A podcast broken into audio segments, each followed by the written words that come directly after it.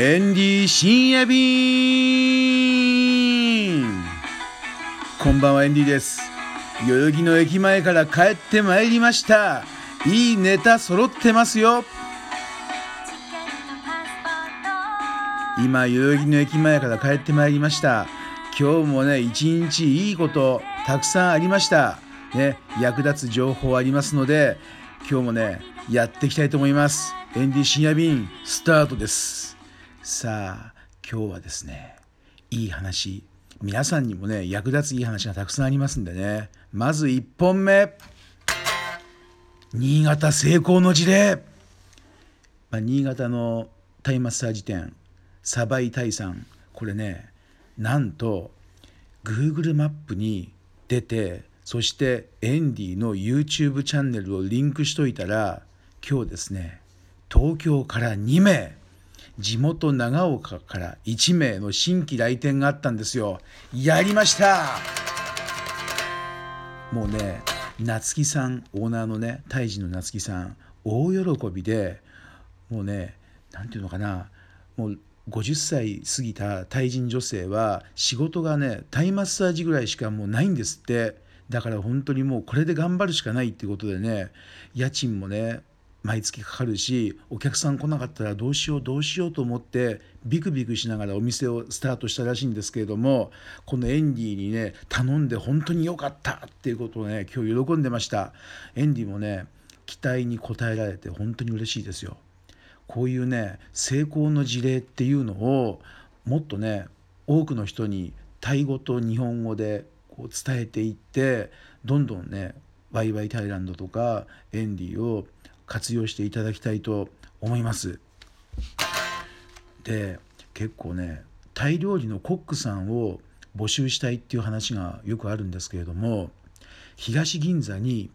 ITK っていう会社があってここで結構依頼しちゃう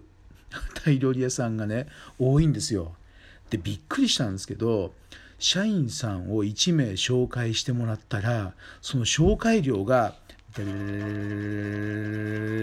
ヨーン。100万円ですって。え社員さん1人雇って紹介料100万円ですって。これで結構それもね3人4人もうそこから紹介してもらって払いましたって言うんですよ。やっぱりねタイ料理屋さんも大きな会社になるとね余力があるっていうか力あるねそういうあの人件費にねお金かけられるっていう採用にお金かけられるっていうのはすごいなと思いましたでも一般的には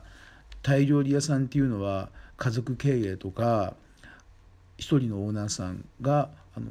まあ、やってる場合があるんで100万なんてね一人のコックさんに払えないですよ。やっぱりなんか友達の紹介でコックさん雇って痛い目に遭っちゃってるオーナーさんとかあとは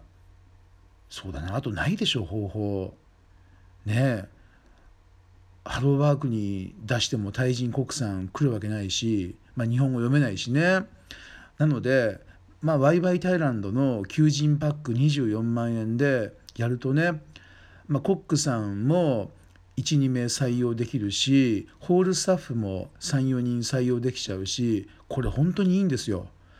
この人材紹介会社の何て言うのかな価格破壊っていうかこれをね起こしてるのがワイワイタイランドですよ。まあ、エンディのこの気持ちっていうのはタイ人にいい仕事を与えたいっていうところから来てるんで何て言うのかなそんな一人でね紹介したから100万まあもらえればいいですけどそこまでねあのもらう必要はないんじゃないかなって思います。うん、ただね24万でもねちゃんと一生懸命面倒見ますんでね、まあ、こういう成功の事例だからねそのなんとかナビとかなんとかログさんにお店の紹介を頼んでいるタイ料理屋さんも多いんですけれどもそういうところのね担当者さんは何ていうのかなもう自分の営業マンだからね所詮営業マンなんですよ。経営者じゃないから自分の売り上げのことをやっぱり一番に考えちゃうんです。これはしょうがない。だからタイ料理屋さんのこのコックさんの家族の問題とかタイ料理屋さんのタイ人経営者のビザの問題とか食材の仕入れなんてほとんど気にしないしあのケアできないですよ。そういうなんとかナビとかなんとかログのね一営業マンだったら。それに34年でいなくなっちゃうしねほとんどが。でもこのエンディはワイワイタイランドずっと最初からいますからね。あと10年ぐらいはいると思いますよ。うん、ということでなんかねタイ料理屋さんとかタイマッサージ屋さんタイパブの人で困ったことがあったら是非エンディに相談してください。なんとかしましょう。はい次の話題。今日はですね美人オーナーに会ってきましたよ。タイ料理屋さんの写真の事前情報があったんですけれども本物に会ってもビューティフルでしたで声がまたいいんですよ透き通るのようなこの声でねなんかこういう声でお願いされちゃうともう何でもねやってあげたくなっちゃいますね。ということでしばらくはこのお店、えー、軌道に乗るまであの一緒にねあの やりたいと思っちゃいました。ででんででんででんそれから夜はですね、えー、天功さんっていう方がいらっしゃるんですけれどもこの PA とかあとは照明とかのプロフェッショナルなんですけれどもね、まあ、この方と、えー、年末に向けて新たなこのイベント企画を一緒にやろうっていう話になりまして、まあ、例えば住宅展示場あとは中古自動車販売所こういうところでタイフェアみたいなこともねやったらいいんじゃないかなっていう話になってでわあなんとかマップっていうんですけど今ね名前出てこないな。例えば住宅展示場で夕方6時とか7時ぐらいになってこの白い住宅建物にこう投射してタイの風景とかねそういうのを投射する何マップって言ったかな。まあそういうのがあるんですけどそういうこともやってみたいし子どもさんたちもこのお年寄りもで家を買おうと思っている大人の人もタイを楽しみながらねあのその家を家を買っちゃったみたいなね そういうふうなあのことができればいいんじゃないかなと思いますね。どこかねあの住宅展示場の担当者の方で人を集めたいっていう場合は是非エンディまで連絡ください。住宅展示場でタイフェアやっちゃいますんで、ね、楽しみですよ。そうああとね今日もう一個美味しいネタをちょっと話そうと思ってるんですけれどもこのいつもミーティングしてるなぎ屋さんこれねなんでここを使うかっていうと料理がうまいんですよ。本当にうまい。特にエンディは焼き鳥屋さんのうまいまずいを何で判断するかっていうと軟骨。軟骨で判断するんですよ。このね軟骨がうまい店は何でも結構うまいね。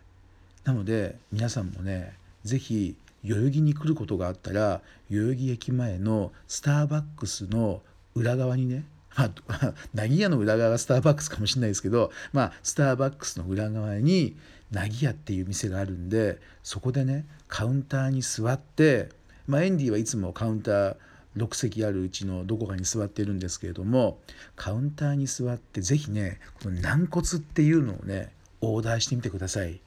これはまたうまいね。でこの軟骨とあとは YMO の松竹秀樹さんおすすめの菊姫の濁りこの組み合わせで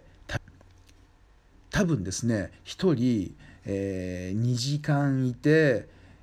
2,000円ぐらいの予算です。3,000円までいかないと思いますね。ということでこのなぎ屋さんで是非、えー、美味しい料理を食べていいミーティングをねしてみてほしいと思います。エンディもしょっちゅう行ってますんで。